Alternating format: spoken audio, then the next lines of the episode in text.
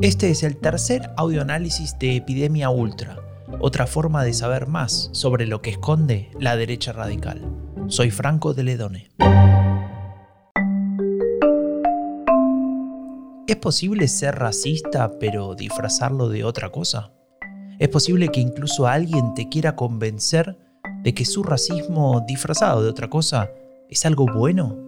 O mejor aún, ¿es necesario? Bueno, no solo que es posible, sino que durante años los ideólogos de las nuevas derechas han trabajado en ello, han desarrollado el etnopluralismo, un concepto que suena tan complejo, que es ideal para que no nos demos cuenta de que en realidad estamos hablando de racismo encubierto. ¿Te suena el Mayo francés? Sí, esa ola de protestas de 1968 aquella que iniciaron grupos estudiantiles y que tuvo repercusión mundial. Todo el mundo lo conoce. Lo que seguro no te suena es que en ese mismo año, también en el país galo, nacía la Nouvelle Droite, en español la nueva derecha, un movimiento político que sentaría las bases de los conceptos que hoy utilizan los voceros de la derecha radical en todo el mundo.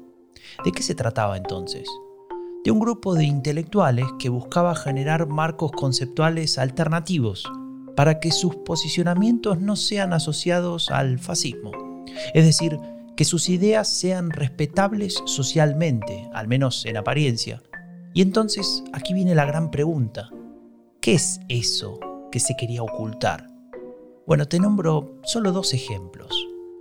Primero, estos intelectuales rechazan la idea de igualdad sostienen que las personas no nacen iguales y libres de la misma forma. Al contrario, asumen que cada uno ocupa un lugar determinado en la estructura jerárquica de la sociedad, con sus respectivas tareas y responsabilidades. Si alguien quisiera cambiar ese lugar, la armonía de la sociedad estaría en peligro. Es por ello que, según estos pensadores, la democracia liberal no solo que es un error, sino que es un peligro para su concepción del mundo. Y te voy a contar un segundo ejemplo, tal vez aún más gráfico.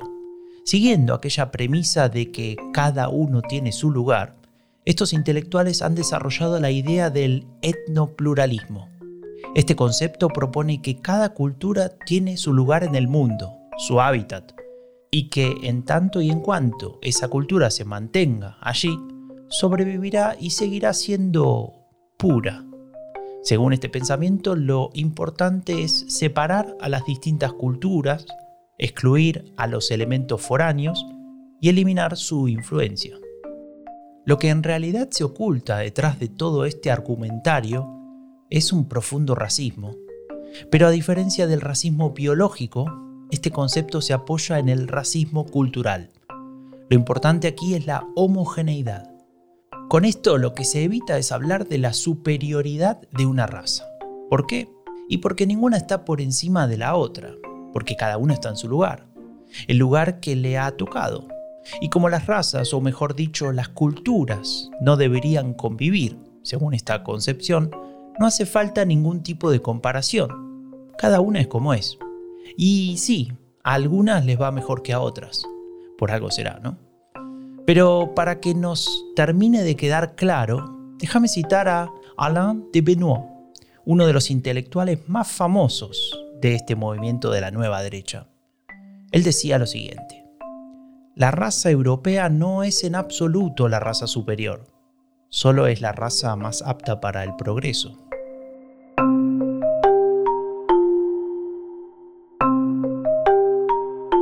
El etnopluralismo y su racismo cultural intrínseco se expandió por el mundo y actualmente es la base de los manifiestos y los argumentarios de grupos neofascistas y de extrema derecha, como por ejemplo el movimiento identitario. Sin embargo, también es utilizado por partidos de derecha radical para fundamentar sus posiciones nativistas en las que promueven la idea de sociedades homogéneas y proponen políticas de exclusión y de persecución a minorías. En el episodio sobre Bélgica, el segundo de la primera temporada de Epidemia Ultra, te contamos cómo el partido ultraderechista Flans Block pedía un impuesto extra para aquellos comerciantes que emplearan a un extranjero. En ese mismo país, su competidor directo, la nueva Alianza Flamenca, no se queda atrás en el discurso antimigrante. Theo Franken, uno de sus líderes, acusó a la ONG Médicos Sin Fronteras de tráfico de personas. Para él, el hecho de proveer de asistencia sanitaria a gente a punto de morir en medio del mar Mediterráneo no es un acto de ayuda humanitaria, sino más bien una afrenta contra la pureza de su cultura, la europea, o la belga, o la flamenca, o la que sea, según el planteo. Porque, claro, si algo deja definido el etnopluralismo es aquello que rechaza, pero nunca lo que incluye.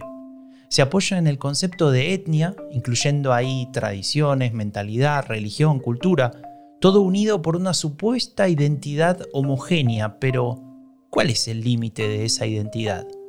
Y lo que es aún más importante, ¿quién la determina? ¿Qué pasa si tus antepasados pertenecen a otra supuesta etnia? ¿Un abuelo tuyo que vino desde algún otro lugar te hace impuro? Y cuando llegamos a este punto, cuando estas preguntas ya no encuentran respuesta, es justo decir que los límites entre el racismo cultural del etnopluralismo y el racismo biológico del nacionalsocialismo no están tan alejados, porque en esencia son lo mismo. El racismo encubierto aparece en los discursos políticos de las derechas radicales actuales de todo el mundo. Se trata de un discurso trabajado a lo largo de décadas que permite justificar posiciones ultranacionalistas, xenófobas y antidemocráticas. Lo han bautizado con un nombre que suena académico, el etnopluralismo. Desde el inicio, el objetivo fue suavizar premisas racistas y hacer de alguna manera respetable un conjunto de ideas que básicamente se opone al concepto de derechos humanos. Las posturas nativistas de líderes como Víctor Orbán en Hungría, Santiago Abascal en España o Giorgia Meloni en Italia se alimentan de estas ideas. Incluso los dos últimos las intentan exportar a América Latina mediante el despliegue de think tanks internacionales. La posibilidad de que lo consigan no solo pone en riesgo la estabilidad de cada país, sino que también pone en riesgo la dignidad humana, la de cada uno de nosotros.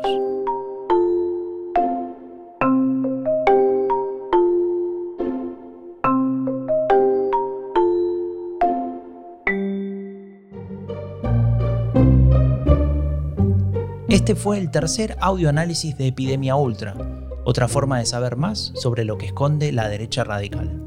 Soy Franco de Ledone.